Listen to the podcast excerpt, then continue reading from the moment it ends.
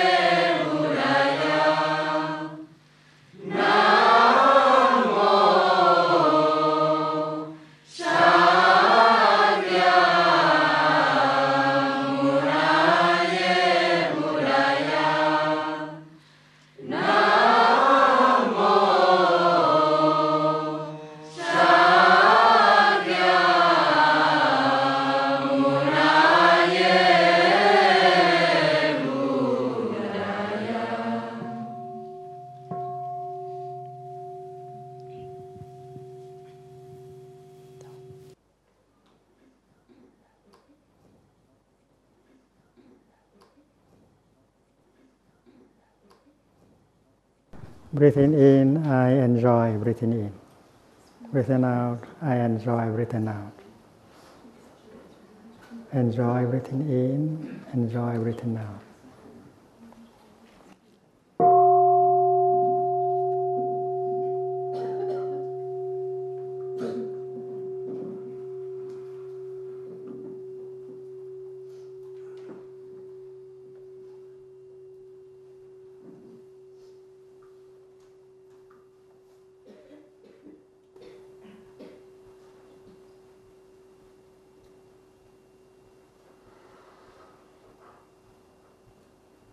Breathing in, I know I am alive. Breathing out, I smile to life in me and around me. I'm alive, smiling to life.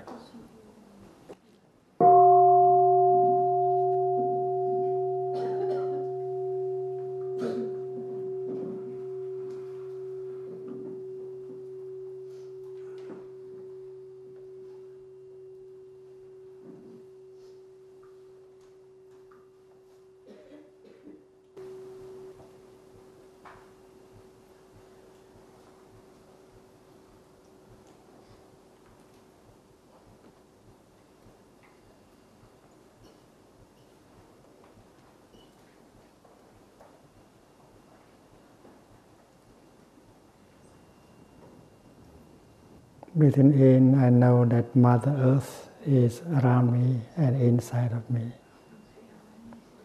Breathing out, I feel grateful to Mother Earth around me and inside of me.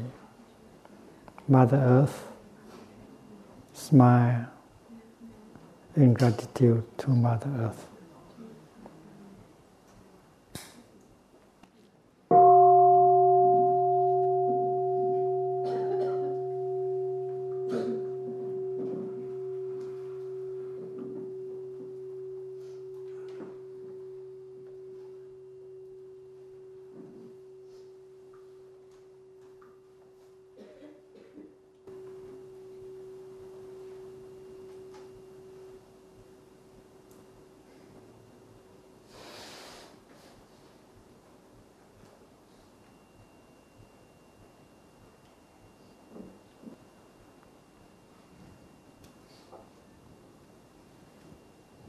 Good morning, dear Sangha. Today is uh, Sunday, the fourteenth of October in the year two thousand twelve. And we are in the full moon meditation hall of the New Hamlet, Plum Village. This is our second day, uh, second week of the autumn retreat. Last week we have learned many things. Some of us have left, but uh, many of us still continue with the fall retreat. We have learned uh, the practice of the eight, the first eight exercise of mindful breathing. And the first four are to help us to come back to our body, to help release the tension in our body, to reconnect with our body, to make our body lighter and more comfortable.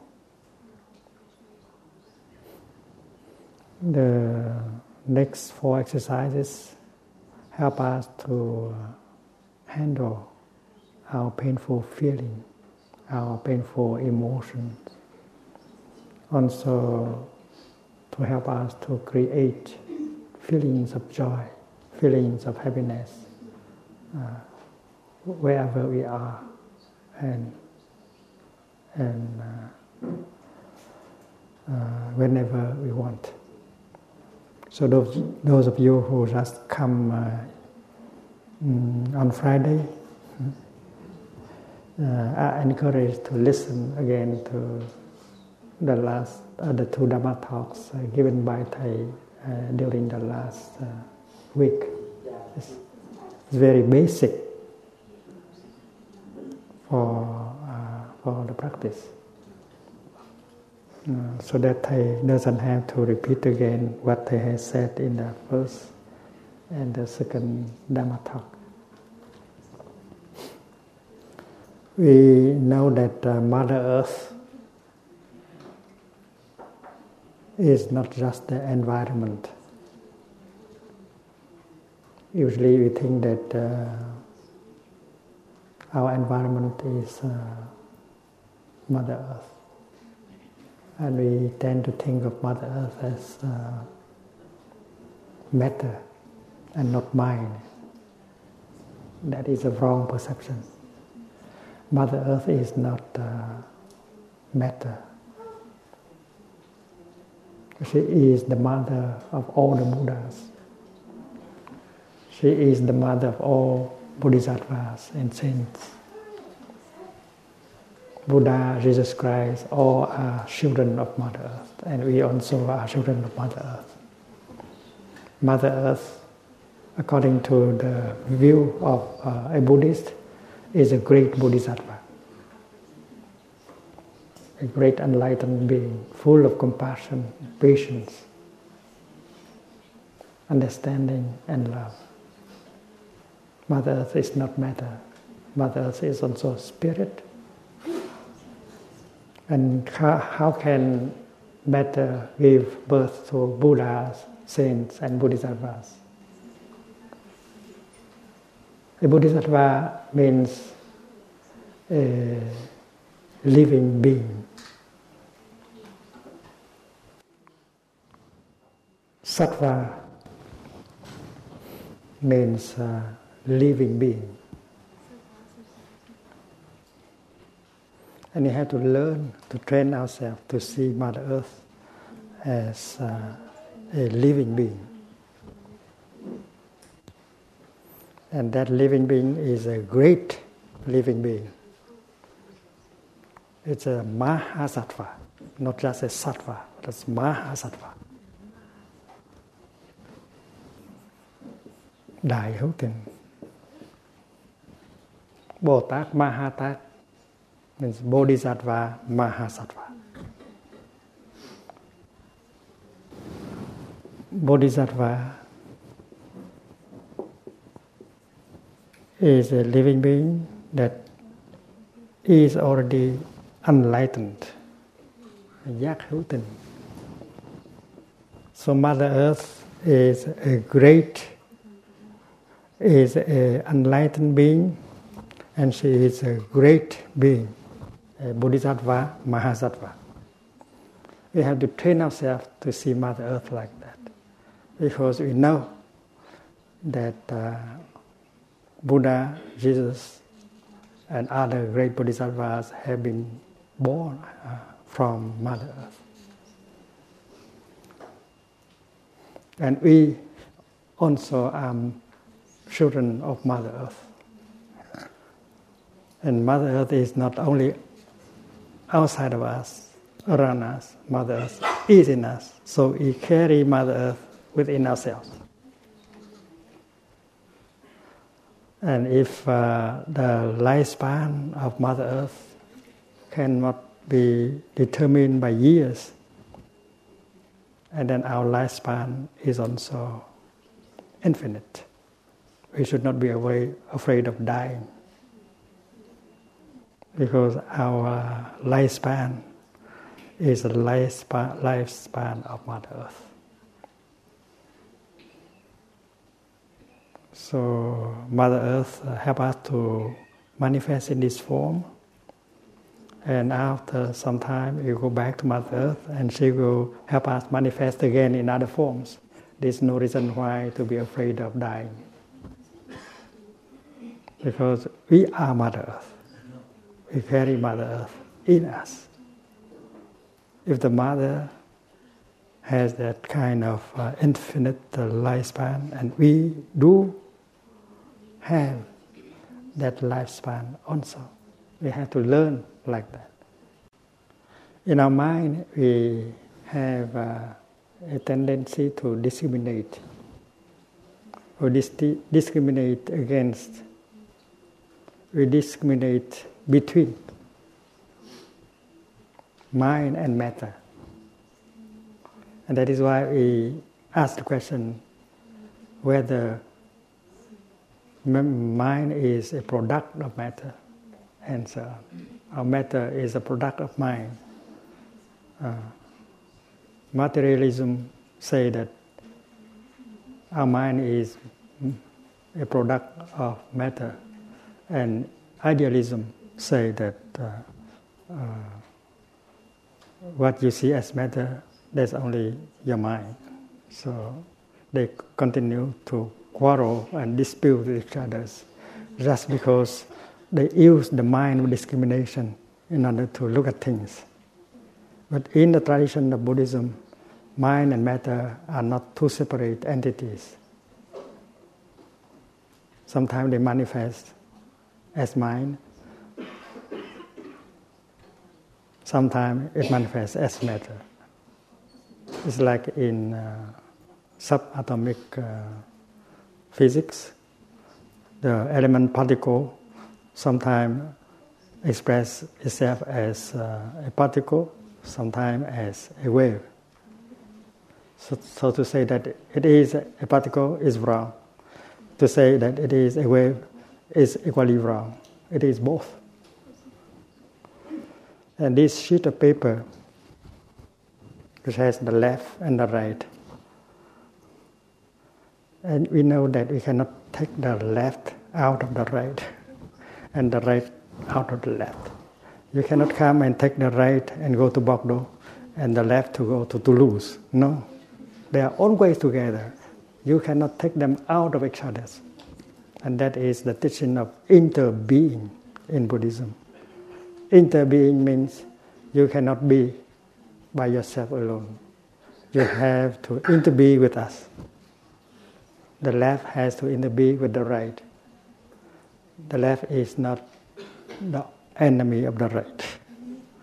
The left has to lean on the right in order to manifest herself. And the right has to lean, to lean on the left in order to manifest herself. So this is the mind of non-discrimination. But if we continue with our mind of discrimination, we distort everything, and we and we oppose matter to mind, left and right, and so on. And last week we also learned that uh, suffering and happiness, they are not enemies. They inter are. Suffering is made of happiness, and happiness is made of suffering. If there is no suffering, there is no happiness.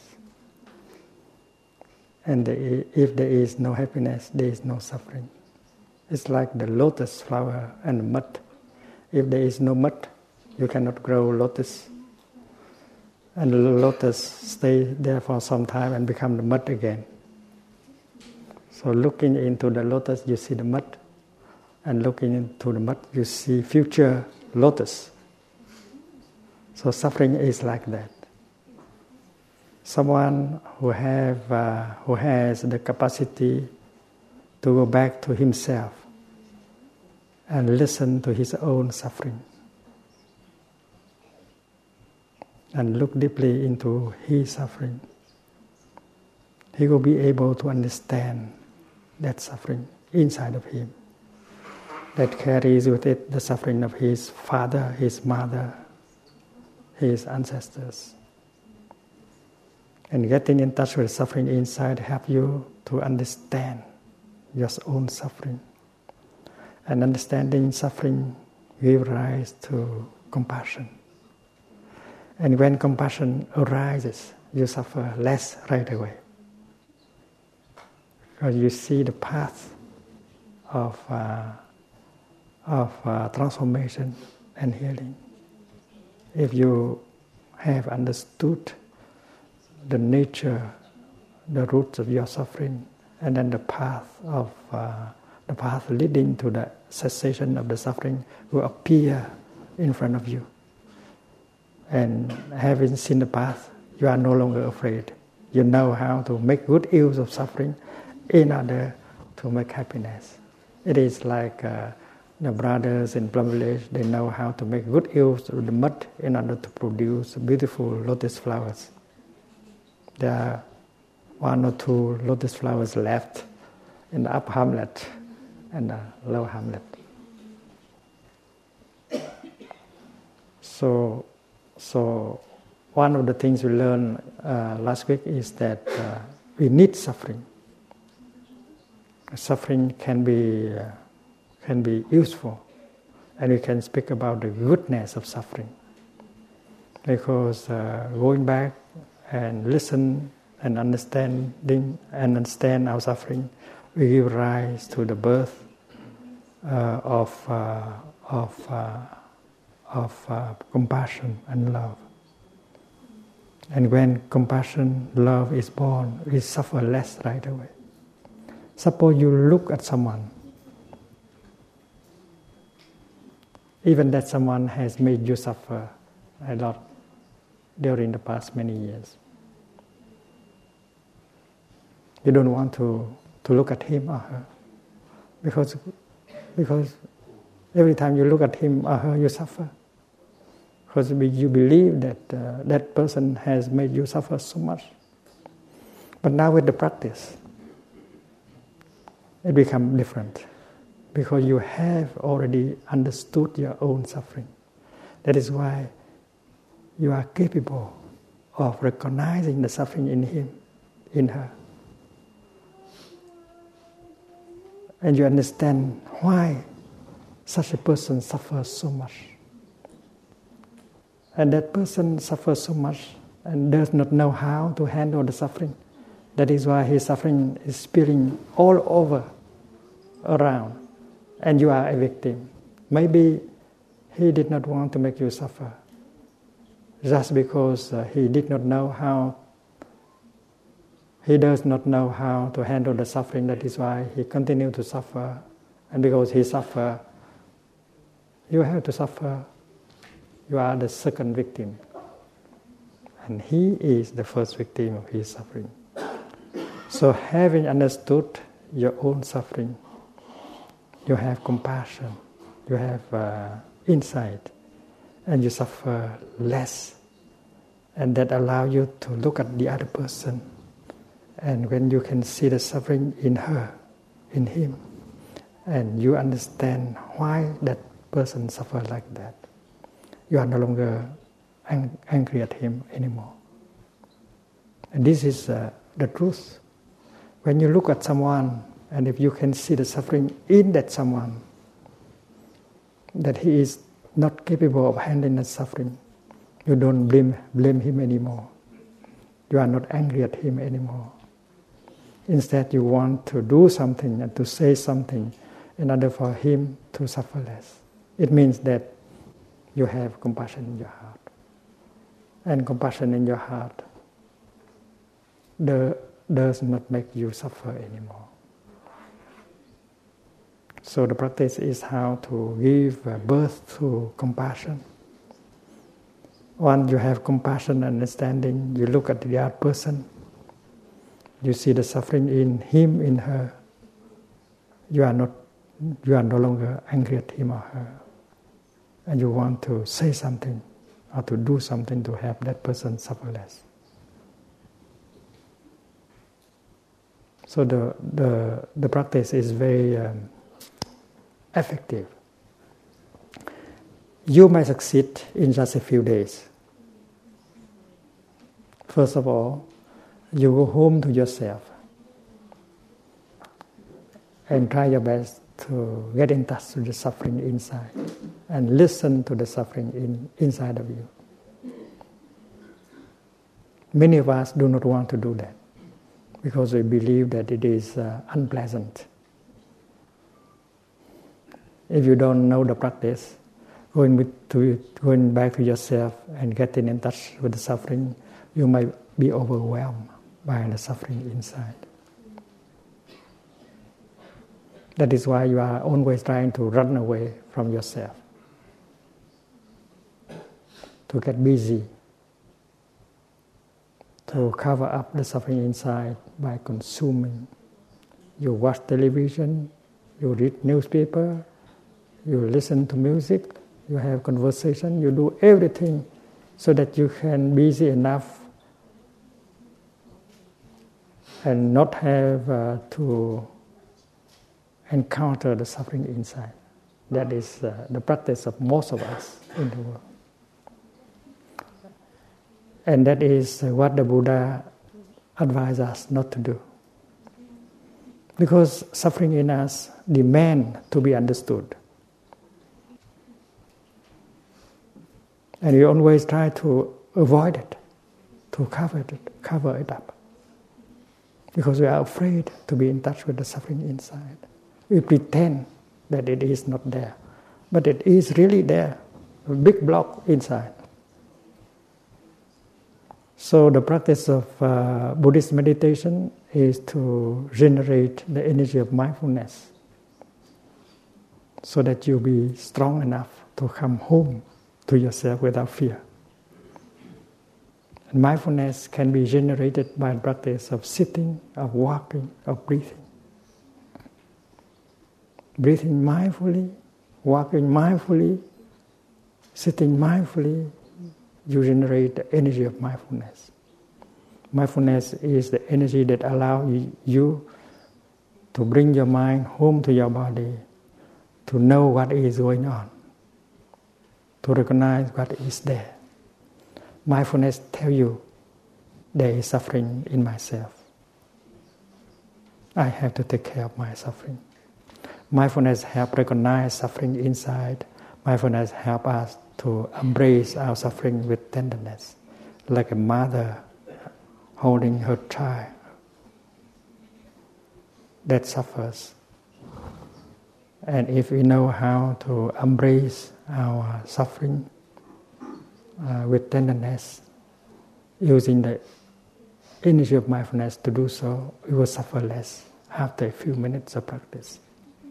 Like the baby uh, being held tenderly by the mother, feel better, suffer less. So the daily practice of mindful breathing, mindful walking is very important because it helps generate energy of mindfulness.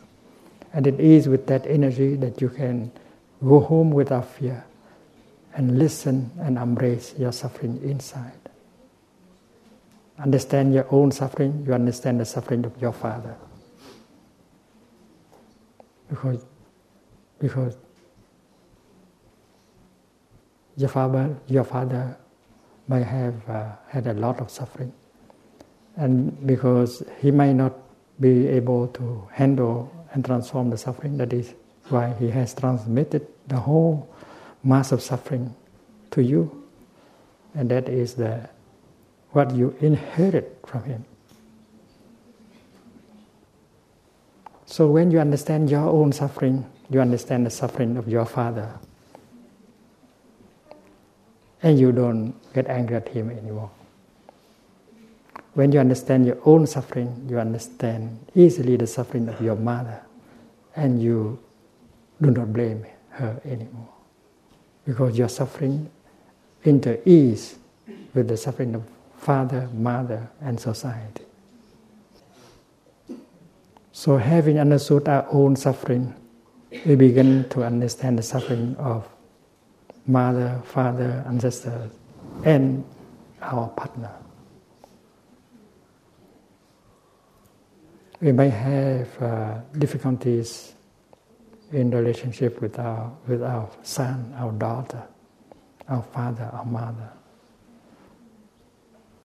And if uh, we do not uh, know how to practice listening to our own suffering, and then there is no chance to improve the quality of uh, the relationship. If you have understood your suffering, it's much easier to improve the relationship with the other person. Because understanding your suffering, you can easily recognize the suffering in the other person. The other person may be your father, your mother, your son, your daughter, or your partner. And once you have seen the suffering in him or in her, seeing that he is, she is the victim of that suffering, you don't suffer anymore. Instead, you want to help him. You become a bodhisattva. You're enlightened. A bodhisattva, to become a bodhisattva, bodhisattva is possible. Bodhisattva is an enlightened being.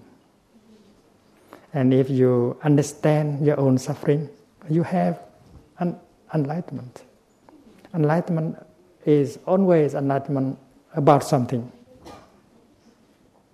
If you begin to un- understand the nature and the root of your suffering, that is already a kind of enlightenment. That kind of enlightenment helps you to suffer less right away. And it brings you compassion. And you are somehow a bodhisattva for yourself. You don't blame yourself. You don't hate yourself anymore.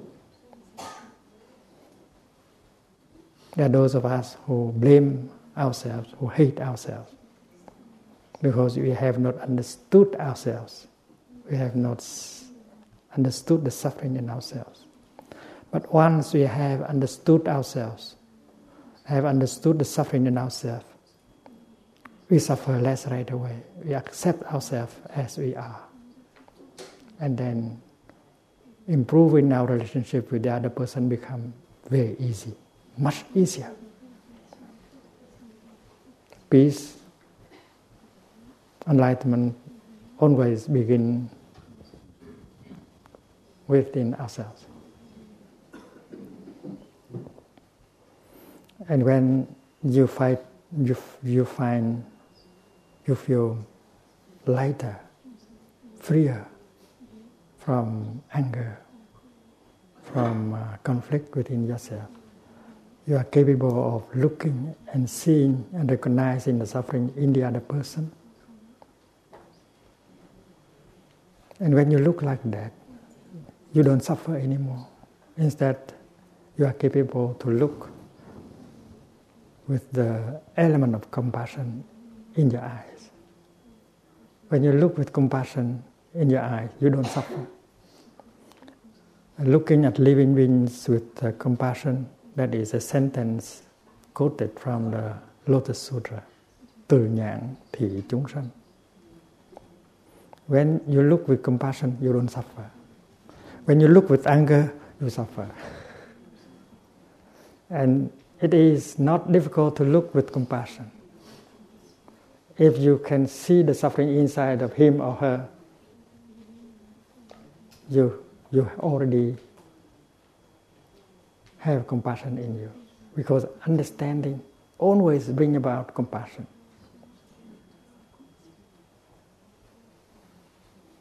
And then you can you can use the kind of language that can help him. Before that, it's difficult for you to, to talk to him or to her uh, kindly, because you are so angry at him, at her. It's impossible for you to speak uh, kindly with him or her. There are children who, who are so angry at their father or mother. They cannot talk nicely with them.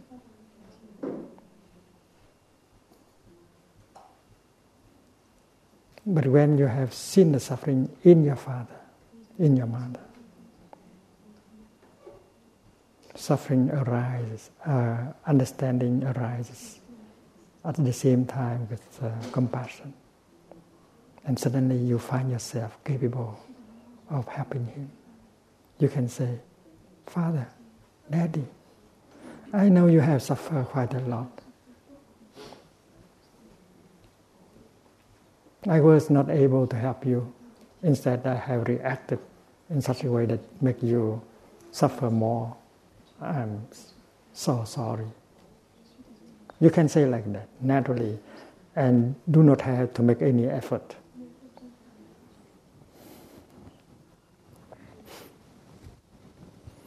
This is uh, the practice of the fourth uh, mindfulness training: loving peace, loving speech, and deep listening.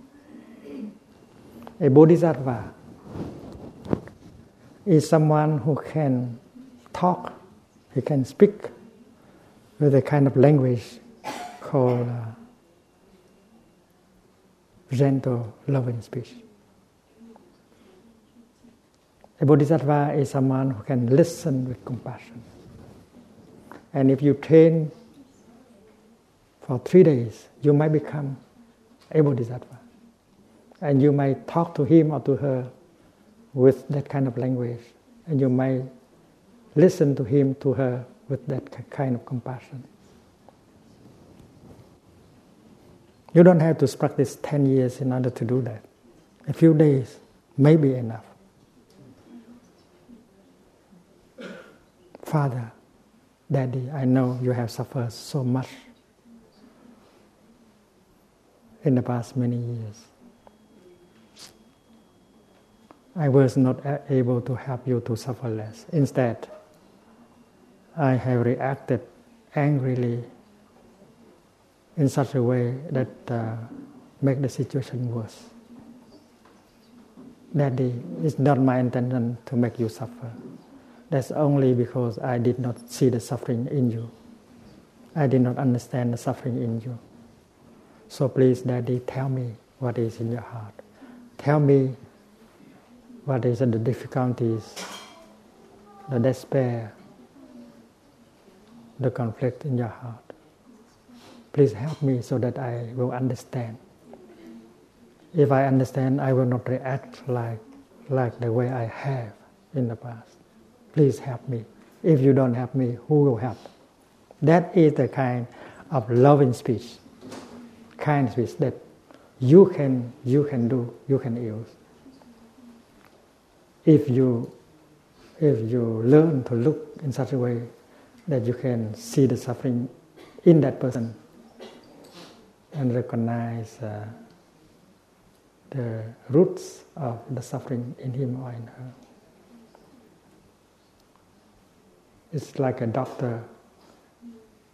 If the doctor does not see the sickness, the nature of the sickness, he cannot help, she cannot help the patient. It's like a psychotherapist. If she does not understand truly the suffering, the cause of suffering of his, her patient, she cannot help. That is, that is why understanding suffering is a crucial practice in Buddhist tradition. In fact, the first noble truth is uh, suffering, and the second noble truth is uh, the cause, the nature, the root of suffering. And then if you are able to say like that, the other person will open his heart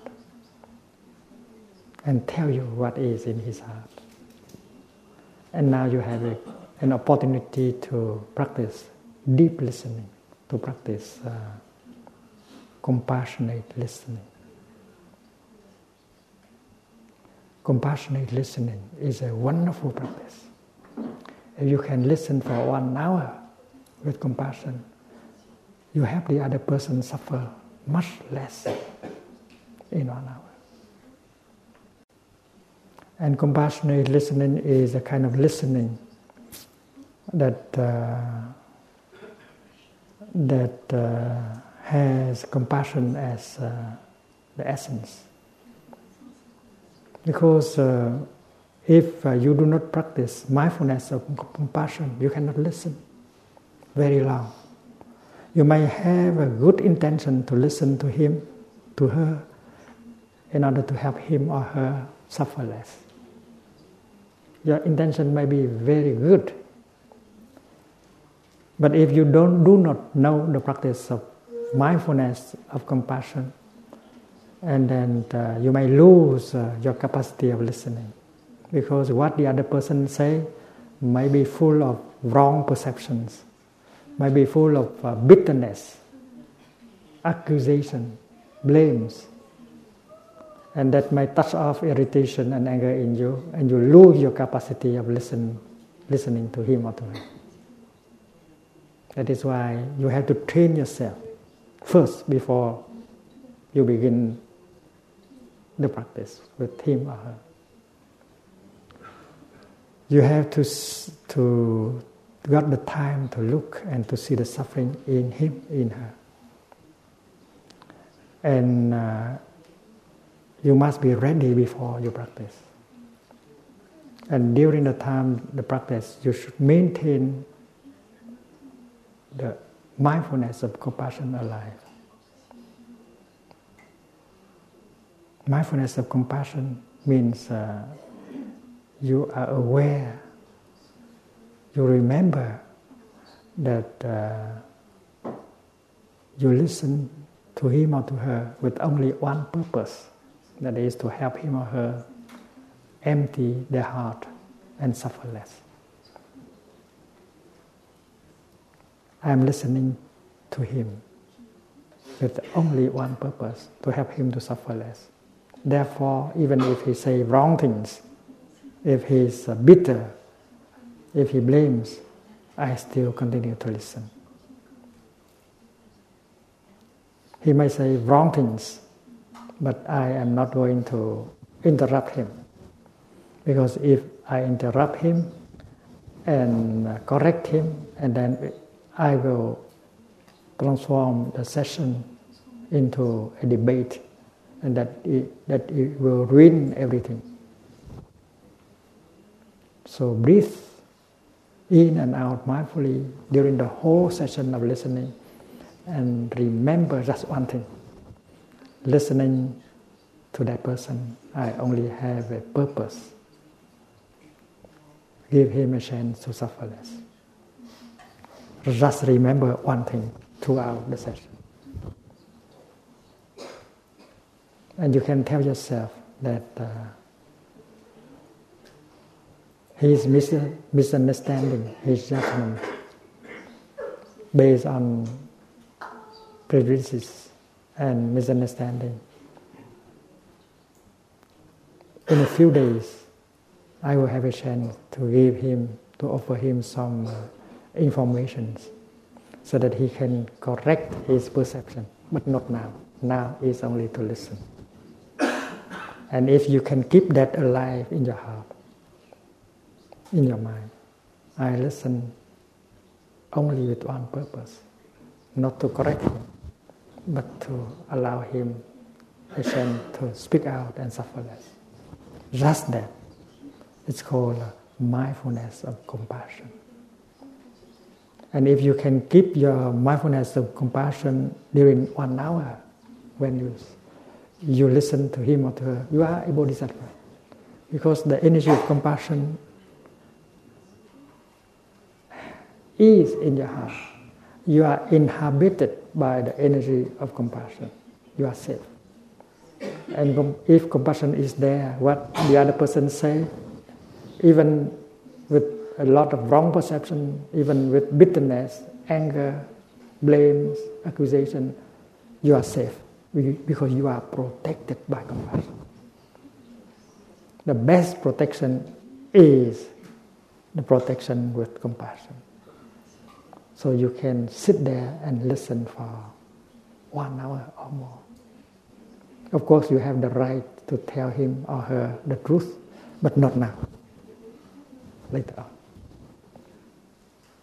So in the retreats that we offer a little bit everywhere in Europe, North America, Asia, Australia, on the fifth day of the retreat, we, we always propose uh, retreatants to put into the practice the fourth uh, mindfulness training: deep listening and loving speech, in order to help restore communication and bring about reconciliation with the person you are having dif- difficulty with. I said, we said, because uh, there are many Dharma teachers uh, uh, uh, that are offering uh, mindfulness retreats a little bit everywhere. Many of uh, the Dharma teachers in Plum Village are, have just uh, offered uh, um, retreats of mindfulness on the theme of uh, applied ethics in Bhutan. And uh, now they are uh, offering the teaching in schools, uh, many schools in New Delhi. Uh, helping uh, school teachers and also students. So usually on the fifth day, we say, dear friends, we are on the fifth day of the retreat, so please uh, do apply the teaching of deep listening and loving speech to restore communication with the person you have a difficulty with. And you have until midnight today to do that. If the other person is in a retreat, that is easy, because the other person has been exposed to the teaching, the other person has also meditated on his own, her own suffering and the suffering of the other. So it's easier. But if uh, the other person is not in the retreat, you are allowed to use your portable telephone to do that. in a retreat in uh, Hong Kong, also in Macau. It's very interesting. About fifty percent of those who come to the retreat are Christians. They were originally Buddhist, but they have embraced Christianity. But all of them have practiced very well. On the sixth day, uh, the people who came to Thay after breakfast and reported that uh, the night before they have use their telephone in order to talk to their husband, to their wife, or their son, and they were able to reconcile with them. And the same thing happens always in our retreats in Europe and America. I still remember that retreat in Oldenburg, north of uh, Germany. In the morning of the sixth day, four gentlemen came to me and reported that the night before they had used uh, their telephone and practiced with their father. And four of them, all four of them have been able to reconcile with their father. One of them said, "Dear Thay, it's wonderful. In the beginning of the, the retreat, I could not believe that I can talk to my father like that. I was so angry at him. I didn't, I didn't want to look at him. And last night, I, I still had some doubt that I can do it, even if uh, if uh, Thay had told me that you have to do it before midnight."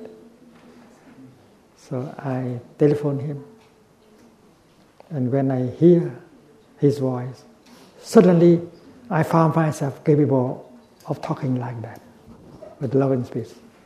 "Daddy, I know you have suffered so much in the last many years. I did. I could not help you.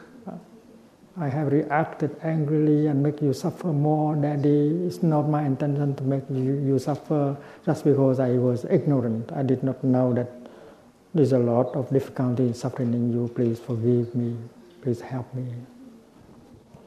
And I found myself talking to him in that naturally and did not have to make any effort at all. And that is a non-Buddhist practitioner. A practitioner who, who, who, who is not a Buddhist.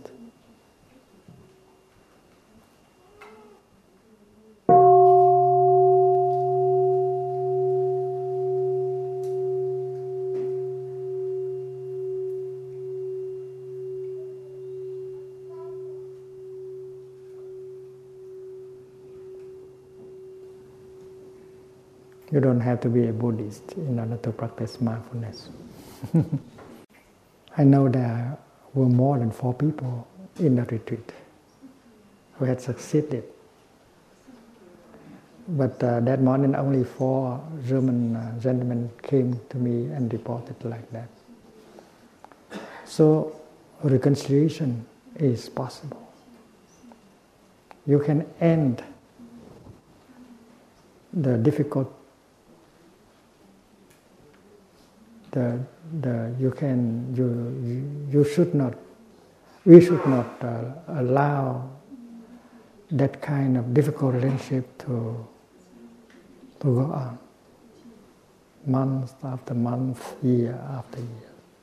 It is possible to stop, and the miracle always miracles of transformation and healing and reconciliation always happen in our retreats. The practice of mindfulness, so that uh, you can be strong enough to go back to yourself and listen to your own suffering, to look deeply into the nature of your suffering. that allow compassion to arise so that you can accept yourself. Have compassion with yourself. And then you have the chance to look at the other person. In a sitting position, you can look at him or her, even if uh, he is not there, she is not there, and see the suffering that that person has gone through so many years.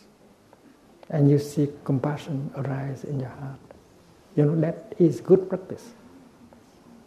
And you are motivated by the desire to go back uh, to help him or her. It means there is a transformation happening in the retreat. And that gentleman told Thay, "Dear Thay, after the retreat, this retreat, the first thing I will do is to go and visit my father." Many children, young people came to our retreats and get transformed. I remember that retreat in uh, Southern California. The young people who got transformed during the retreat, and they went home and they reconciled with their father and mother. And, they, and then they invited their father to come to the next retreat. There was a lady who lived in Washington, D C. She was about to commit suicide because she was overwhelmed by despair.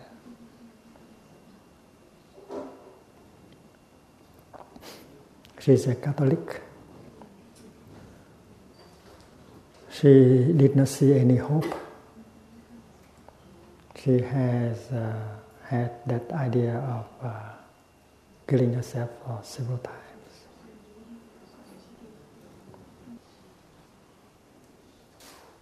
She has a friend who is a Buddhist practitioner, a Vietnamese friend living in the area. And she used to tell her the suffering, her suffering. She had a very difficult relationship with her husband and also their three children.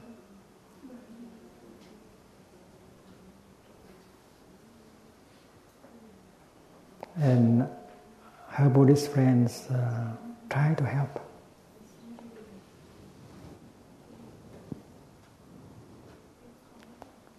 And that friend has uh, a tape, a cassette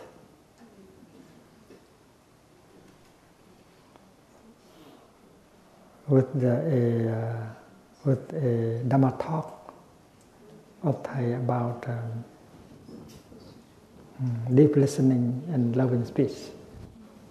At that time there was no C D, so the Dharma was recorded on uh, cassette. And she tried, "Dear friend, listen to this cassette." And the lady refused. Well, she believed that she is a Catholic and uh, she should not uh, listen to this uh, stuff, Buddhism and so on. It's not right to uh, to to learn uh, about another religion. So, so she refused. And one night she was on the verge of death, of despair, and she wanted to kill herself. She telephoned her friend. And that lady, that uh, Buddhist uh, lady said, uh, "It's okay to kill yourself, but first come and see me. I want to see you for a last time." And then, she, mm, take a taxi, because uh, her husband took the car and went somewhere. Take a taxi. So she wanted to go and uh, to say goodbye to her friend and another to, uh, before going to kill herself.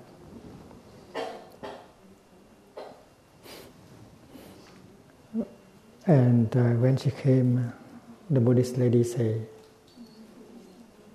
"Is that true that you you consider me to be your true friend, your only friend in the world?" "Yes, yes, you are the only one to whom I can talk. You are a real friend." And the Buddhist lady said, um, you tell, you told me that I am my friend, but the only thing I request you to do, you don't do. Now I want to, to, to, to renew my request. Before you go and kill yourself, listen to this cassette.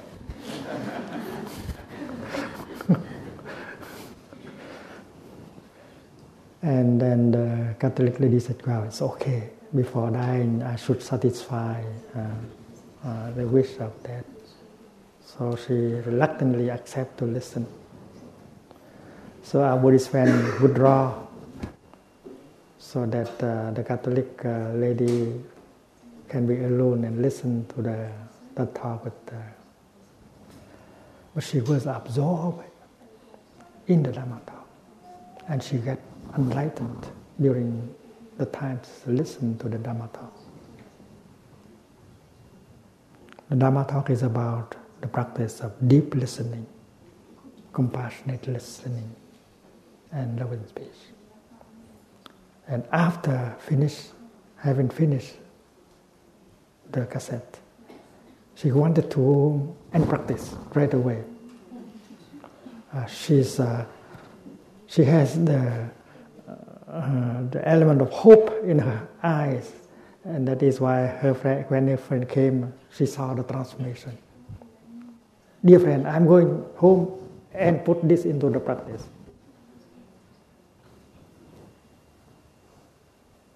And her friend said, "Please, wait. In order to practice, you have to train yourself for a number of days, so that you make sure that your success will be success. Uh, your your practice will be successful. My teacher is coming to America and offer uh, retreats in the East Coast and West Coast.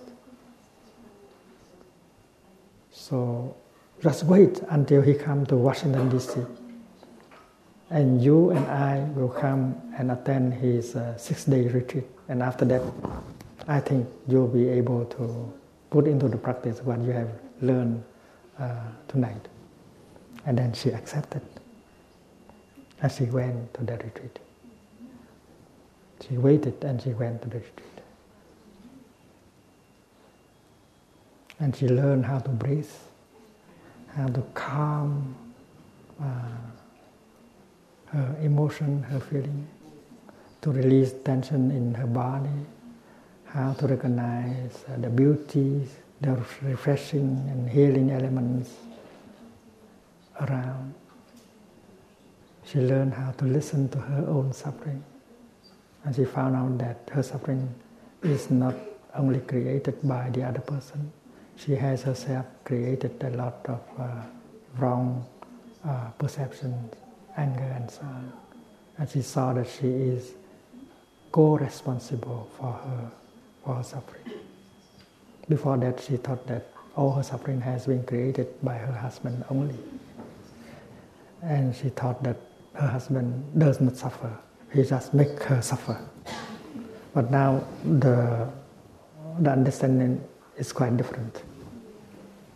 She was able to see the suffering in her husband. It's a quite an achievement. You see the suffering inside, but you can see the suffering in the other person.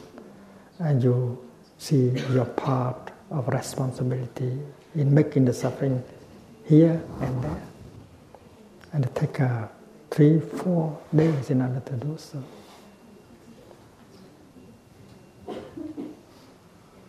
So that night when she came back from the retreat, she was practicing slow, mindful walking and make sure that she is herself She was herself.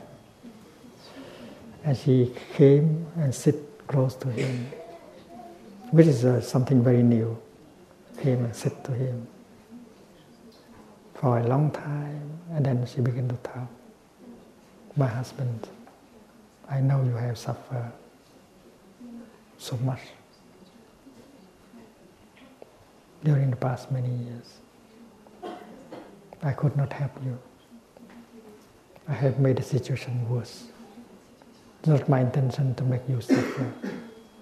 Just because I did not understand, I did not see the suffering inside of you. It's not my intention to make you suffer. It's my ignorance. So please help me. Tell me of your suffering, your difficulties, your despair. Please help me. If you don't help, who will help me?" She was able to talk like that. And her husband began to cry like a baby, because there are so many years she had not talked to him with that kind of language. The beginning is very beautiful relationship, but because you don't know the practice, you have transformed love into something else: hate, anger, despair. Now it's time to, to restore, to transform. And that night was a very uh, healing night for both of them. They reconciled. After the retreat in Washington, D C, we also offer a day of mindfulness for a few thousand people.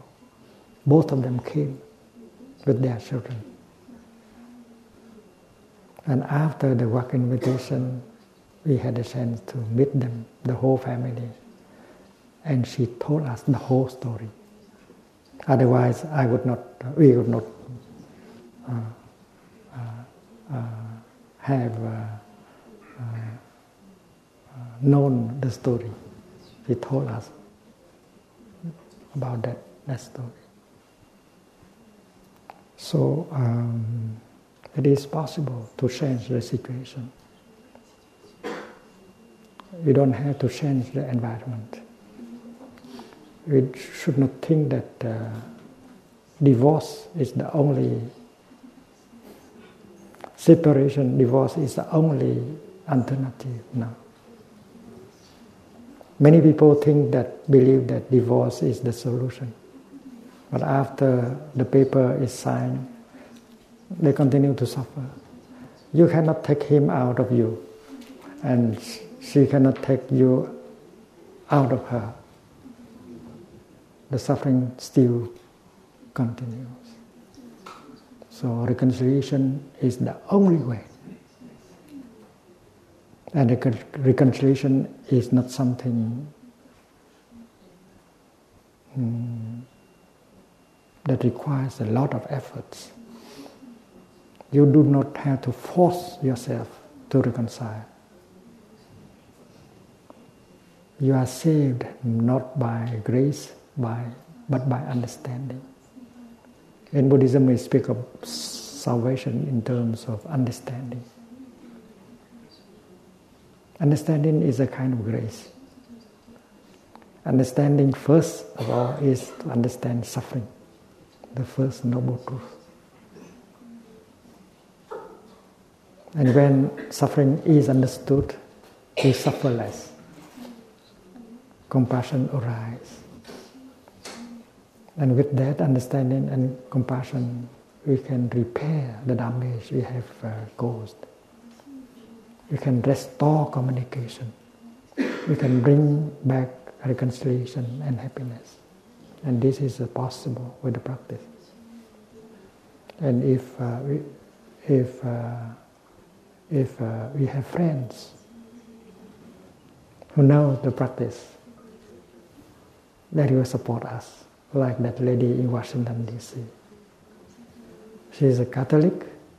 She has not studied a lot of Buddhism, but she was successful in her practice because she had a friend. And many of us who are Buddhist, but maybe we cannot do as well as, as that Catholic uh, lady, because we, we, we have not received the right teaching and received the right uh, practice.